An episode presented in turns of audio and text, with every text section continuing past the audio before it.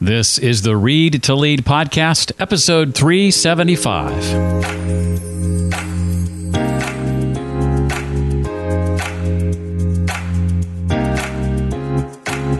Hi, I'm Stephen M. R. Covey, the author of the New York Times and number one Wall Street Journal best-selling book, The Speed of Trust, the one thing that changes everything. Shift your professional growth into high gear every time you listen to this. It's the Read to Lead podcast with my friend Jeff Brown.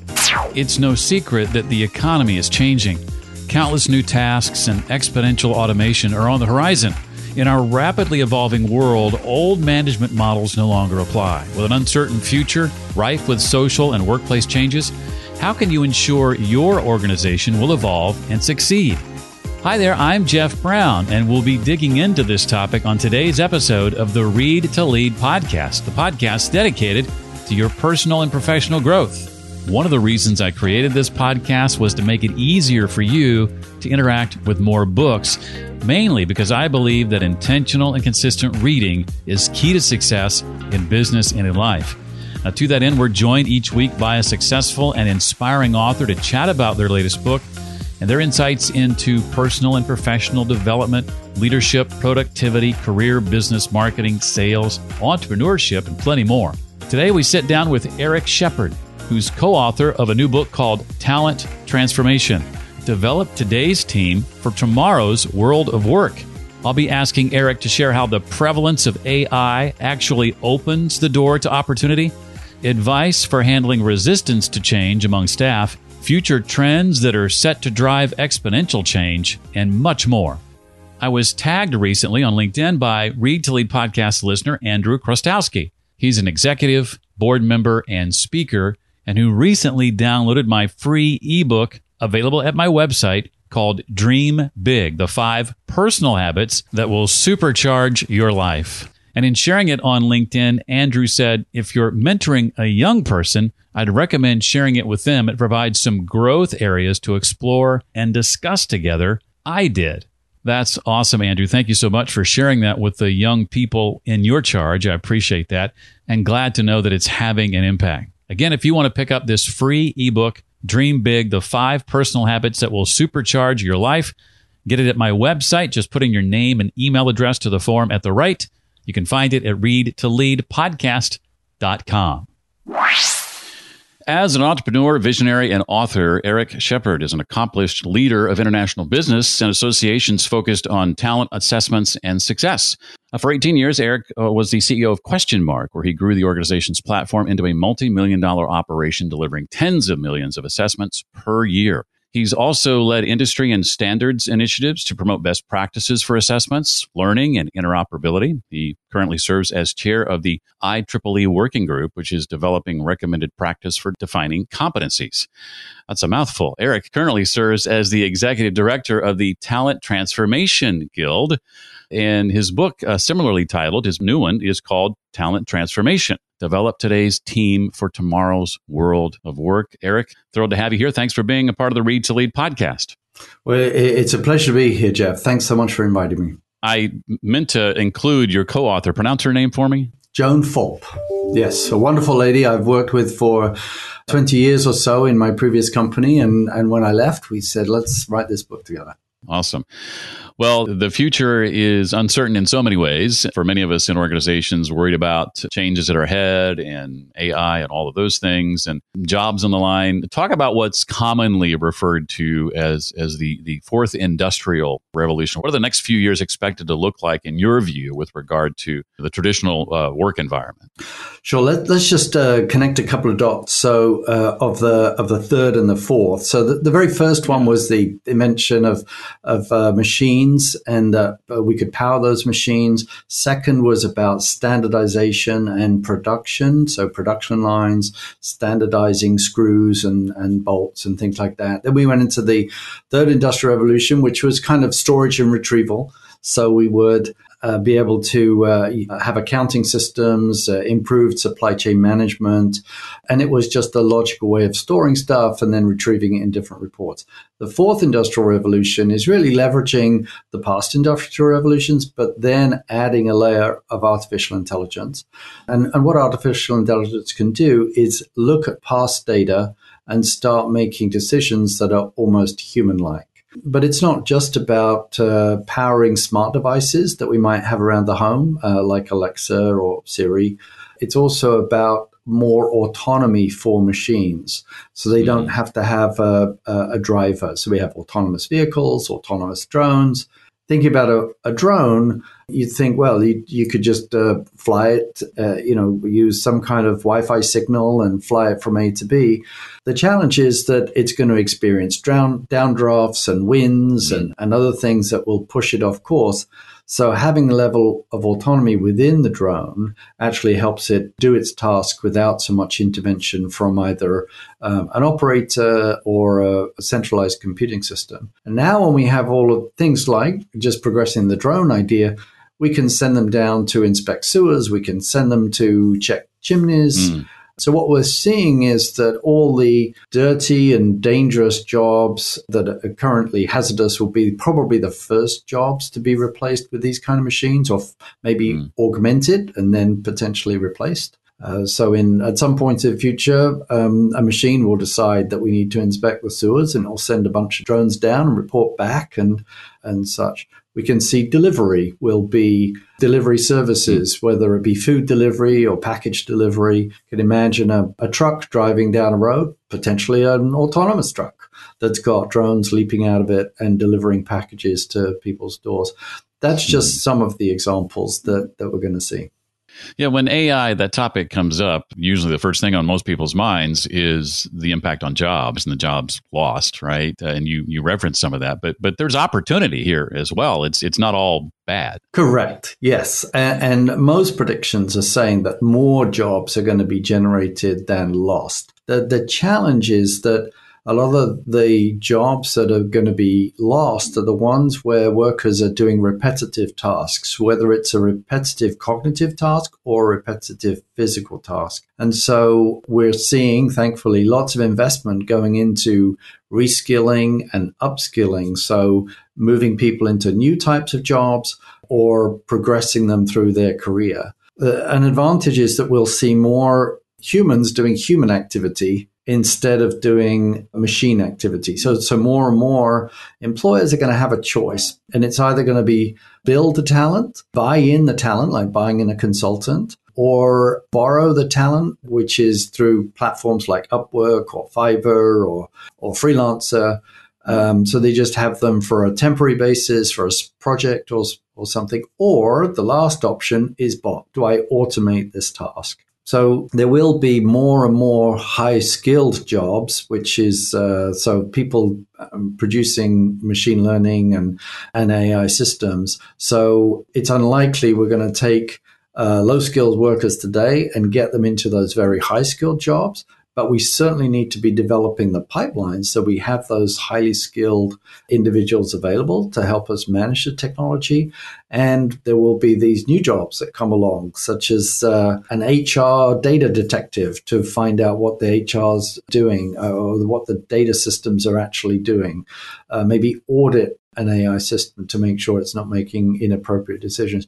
But there will be thousands and thousands of jobs generated, uh, which will be more than the jobs lost for uh, any organization, I think, looking to keep up, making changes to to transition toward the future, inevitably there's going to be, I think, personnel within the organization that resist. Generally speaking, Eric, what are some ways, some effective ways, maybe for organizations to handle those types of cases? Well, first of all, there needs to be very clear communications about what the mission, vision, and purpose of the organization is so that everyone can rally behind the flag to, to know why they're in business and uh, what their purpose is.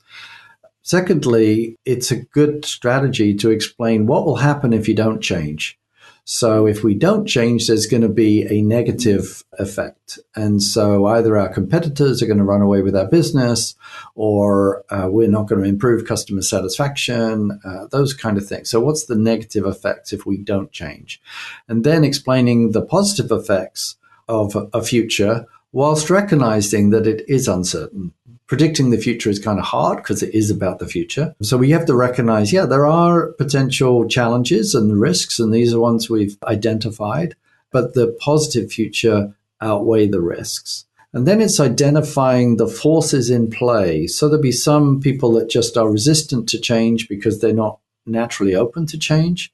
And whether that's dealt with in groups or individuals, but it's it's uh, helping them individually or as teams understand how their resistance is not going to help the business and it will put the organization into this negative area. So explaining that very open and transparent communications helps. And, and, keeping people informed on a regular basis. Uh, let's dig into a bit of the the transformation pyramid framework that you've devised. How does that uh, come into play? How does it help address maybe some of these issues? Well, if we think, Jeff, about how logical uh, tasks are going or repetitive tasks are going to be handed off to machines, that means that more and more we have to be um, uh, uh, the way we behave in teams is going to become more important. So if we're working alone and just interacting by, say, putting a wheel on a car, I don't think many people do that these days. But you know, if that was the production line, we had to put the wheel on a car. And now we, we, we don't really need many communication skills. It doesn't really matter how we behave because it's just us and doing a task. But but in the future, we're going to work much more in teams, and communications is going to be much more important. So our mindset is as important as our skill set. So part of the driver behind producing the talent transformation pyramid was was recognizing that these two things, mindset and skill set, are now much more equal, where in the past skill set was more important. So mindset is is about how we behave and the the way we behave depends on the situation that we find ourselves in. Uh, so if we were in a fine dining restaurant, or we were at a sports game, or we went to doing a presentation in a boardroom, the situation is different. We're the same person, we just behave differently in those different situations. Psychological safety provides uh, is an important part of effective communications for teamwork. But there's times, uh, if we can think of dangerous environments like an oil rig, where psychological safety is not the primary objective. The primary objective is that people are physically safe. So they might do things that might be considered rude in a boardroom, mm. but completely appropriate. Uh, so it depends on the task, depends on the job, depends on the environment. Psychological safety, though, will bring out more creativity in the team, uh, more cooperation, collaboration. And then the underlying part of our behavior is uh, our personality traits, our values, and, and understanding people's personality traits and values will help us better work with them. So there's a concept called emotional intelligence and social intelligence, mm. which is the idea of understanding ourselves, understanding others, so that we can better communicate. So we can produce the psychological safety that's required to behave appropriately on the job. You, have done obviously a lot of work in the assessments arena. I've, I've heard it said recently that assessments are overrated. Talk about how traditional assessments, whether for recruitment, promotion, training, onboarding, might be leveraged to navigate these challenges in the years to come. Yeah, so there was uh, recently an HBO special that focused on one particular uh, assessment. So there is a risk that people think that's the assessment that everybody should be used, and and that hmm. particular mm. assessment, the Myers Briggs, has they've done a great job marketing the assessment, and for mm. certain applications, it's it's ideal. But for things like recruitment or promotion, it's not ideal, and it's not the right tool to use. So, as with any job, you pick the right tool for the job. And so, if we think about an employee life cycle, at the beginning, we might want to use uh, skills assessments to make sure that people know how to use the tools that we use on the job. We might use uh, a test or exam to grant a license. So, if we think about a a truck driver or a crane driver, um, we'd want to make sure that they have a license. And so assessments are used to um, provide these licenses to work. So that's at the front end, the, the recruitment can also be used for the challenge of feast or famine. So if there's uh, lots and lots of candidates applying for a job, you can put up a quiz that says, are you suitable for this job? And they have a quick screening quiz and it just reduces the load on the recruiters because they can screen mm. out people with those kind of quizzes. Or you could use a similar quiz if there's a famine. If, if you're looking for people, you could uh, go up on social media and put uh, saying, uh, find out if you're good enough to work for our company. So a, a teaser with some clickbait to kind of bring people into the funnel. So that's kind of pre-employment. Then when the people uh, jump into the organization, there might be specific requirements. They have to conform to specific regulations. There might be safety issues involved. And so, therefore, during the onboarding period, assessments are used to confirm that people understand the important uh, regulations that apply to that business. And then you can get into team development, team development, helping people understand themselves, understanding others. So uh, the dynamics of the group. As an example, Jeff, I was uh, with Questionmark. There was challenges between a very technical team and a customer facing team. So we ran an assessment that just helped them understand themselves and, and understand uh, others. And we put a big circle on the ground and we split it up into the four quadrants and people went to stand in their particular area of the quadrant. And instantly we could see salespeople were in one quadrant, the technical team was in another quadrant, and they started laughing because they suddenly got why they were struggling to communicate with each other. And through that, and we know humor is great in the workplace, uh, so that was accelerated and and uh, and used. And from then, we we saw much better cooperation and collaboration. So that assessment was used as a tool to help people understand one another. Mm, I'm glad you covered that. I was going to ask about teams specifically. You, you, mentioned, and we talked a bit about AI before. Uh, what, are, what are some of the more likely trends ahead that you think will be driving, or maybe are already beginning to drive exponential change? Um, I think AI is in so many places that we don't even realize it. Uh, mm. So pre pandemic, uh, we were seeing some systems be deployed, but then during the pandemic, they suddenly accelerated. Chatbots is an example of this. Mm-hmm. So uh, many call centers have shut down partly because of the pandemic, but uh, but also the chatbot was was doing a more efficient job than than a person. And then by analyzing all this data, that's uh, so we could analyze how agents in a call center were previously chatting with clients, and we can use that data to inform the chatbot how to I- improve um, uh, communication. So this ability to examine massive amounts of information to improve customer satisfaction, employee satisfaction, to um, improve the workplace. And I think we're going to see a lot of AI used in the workplace uh, mm. for interventions. So they'll uh, start detecting when an employee is in trouble or or is uh, is feeling they're being left out of the group. In time, we'll have AI systems to detect that and help bring that employee back into the fold and and help them be productive. What about learning and its its changes? Uh, what does the future of learning specifically look like in light of what you've just shared in, in, in your view? Well, what I think we're going to see is atomized learning. So there's learning chunks become smaller and they are fed up to people uh, or, or provided to people in a just in time way and a just in context way. So I, I think one way to think about this, Jeff, is how the uh, GPS system works and the evolution of the GPS. Um, so somebody came up with a great idea. They said, let's put some satellites in the sky and we'll have these uh, little uh, chips that detect um, the signals from the satellite, and we'll work out where we are, and then we can work out where we want to go, and we'll use some mathematics to calculate a route. And uh, the, decades ago, this was just thought as ridiculous and impossible, and now we think it is essential. That's what's going to happen with learning.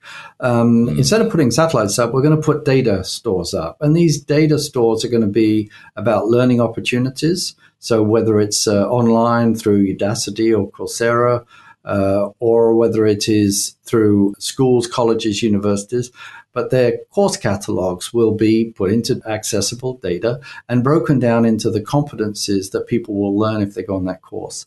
Then we'll have credentials. So, how do we get a certificate, an exam, and degree? They will also be broken down into these competencies. And then lastly, we can think about employers breaking down job descriptions into the competencies required. So those are the kind of the data stores out there. The government will pr- probably provide occupational data and someone will provide salary data. Now we can imagine an app that uses this data, maybe provides an assessment of our personality to say, oh, you like learning this way, you like uh, 10 minute chunks every day, or you like to study for four hours. And then it can start uh, asking you, what do you want to do with your career? Do you want more money or do you want to um, have more family life? And now we can improve decision making around career guidance. And we can say, these are the learning opportunities you should probably pursue. Here's a menu of options that you can uh, grant these from.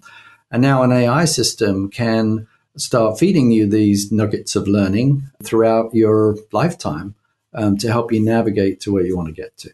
Mm. Before I get to a couple of other questions, Eric, what have I not asked about? Is there anything I haven't touched on from the book that you want to make sure we know or, or walk away with? I think your questions are very insightful. You've obviously read the book. You understand the concept of, of kind of technology, the change, how we can think about change as individuals, and then how we can assess individuals, teams, organizations. I think the final chapter of the book uh, talks about potential futures about how we might be able to correlate this data together and produce a dashboard. So, coming from the position of being a CEO and, and just wishing I had some kind of dashboard to help me understand skill set and mindset. Uh, I think that's uh, recognized in the book, but it's it's a dream rather than this is how you do it. Mm. Virtually every author that I talk to is is also an avid reader. Would you say that uh, that that describes you? Absolutely, yes. And and and the books I've read over the years have been instrumental in in uh, me achieving what I've managed to achieve. One of them, firstly, there's there's uh, there's a lot of them, so I think we know that. Um, one of them is uh, permission marketing. Mm. The the idea of engaging in relationships where you you you start uh, seeking uh, small permissions, and then over time you you seek larger and larger permissions. The ultimate set of permissions you can ask for is unlimited access to someone's bank account and to uh, just you know, buy whatever you want, and that's called marriage. So mm-hmm. it's kind of the ultimate permission. And there's these incremental permissions that are used uh, in business. So permission marketing, I really found insightful. Uh, there's there's other great books, you know, like uh, Good to Great, uh, Five Dysfunctions of a Team had a, a, big impact on me. In fact, a lot of these thoughts were reflected in the book, kind of distilled, saying, uh, as so and so mentioned in this book. And I produced a list that I put on our website and it lists the book and then it says influenced chapter so it will go through oh, that's great. Uh, the chapters that uh, were influenced by the book and i think there's kind of 50 or 60 books that we've recognized mm. That influenced our thinking uh, into the book. So it's been out for a few months now. As you look ahead to the rest of this year and beyond what are you excited about that you're able and willing to share? Well I'm excited, uh, one, to share the concepts because I think it's going to help people stay relevant and understand how to build themselves, their teams, and their organizations. So as we mm. go through all this massive change, we're going to need to stay agile. And this is one book to contribute to that. And then the website, uh, we're producing uh, numerous videos and podcasts that talk about how things are changing, how business models are changing, how learning is changing, uh, so that anyone who, who wants to have a better understanding of how the future might go can dip in and, and listen to that stuff. Awesome. Looking forward to it. The book again is called Talent Transformation Develop Today's Team for Tomorrow's world of work. And he's the co author of that book, Eric Shepherd. Thank you so much for joining us today on the Read to Lead podcast. Looking forward to uh, all you have ahead of you. We'll be keeping, uh, keeping tabs on you. That's great. Thanks so much, Jeff. Hey, for more on Eric, that website he mentioned, and if you want to connect with him online, just check out the show notes page for this episode. That's at readtoleadpodcast.com slash 375 for episode 375. If you've never taken the time to leave a rating and review in Apple Podcasts or elsewhere for the Read to Lead podcast, I encourage you to take a moment to do that right now. I got a kick out of Kendall's recent rating and review. In fact, I think it's become my new all time favorite review over the last several years. He titles it Warning This Podcast is Dangerous, but I love it. How can one podcast impact my wallet so much? Beware. No podcast or person for that matter has ever motivated me to buy more books than Jeff Brown. I love that. I absolutely love that. He says, and I don't regret it one bit. If one truly wants to tap into the leadership potential that's inside all of us, then Jeff's Read to Lead podcast is the one to listen to. Now, I won't bother you with the other nice things he says about the show, but he ends his post by saying, I guess now I have to buy Jeff's book too. Boy, oh boy, thanks a lot. I love the humor in that, Kendall. Thank you so much. Appreciate that rating and review. And again, if you'd like to leave a rating and review, especially in Apple Podcasts, that is a great way to just cast a vote for Read to Lead and let those platforms know you appreciate what we're doing. And sometimes those algorithms will then work in our favor and help the podcast show up for more new people. Well, thanks for listening. I hope you got a lot out of my conversation with Eric today. Until next time, remember leaders read and readers lead.